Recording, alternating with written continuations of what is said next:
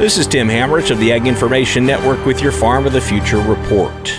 Harvest time is filled with a multitude of potential stressors for farmers. Indiana farmer Jake Smoker says his concerns over harvest loss have been greatly reduced, though, since he started using FarmWave's harvest loss monitoring system. The system came to me about a week after we had started doing soybeans. I had about 300 acres already through the system or through the machine at this point. We got into that field and started going, and the system started showing you got loss out the back. And I'm going, I, I don't, do I trust the technology enough to make changes?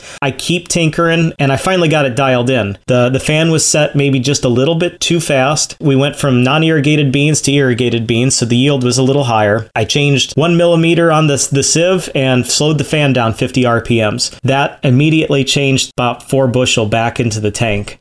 Smoker says the data provided by FarmWave has been instrumental in helping him make tough harvest time decisions. I'm starting to see the data coming back. And the data to me has always been the most important thing in the operation. You know, I can't do it by gut feel anymore. Margins are too tight. So I got to use every piece of data I've got in order to to make the most that I can off that acre of ground. And seeing that data coming back even in very rough raw forms in the beginning, it was interesting that I could make decisions right there. Learn more about the technology at farmwave.io. And that's today's Farm of the Future report brought to you by the Ag Information Network. I'm Tim Hammerich.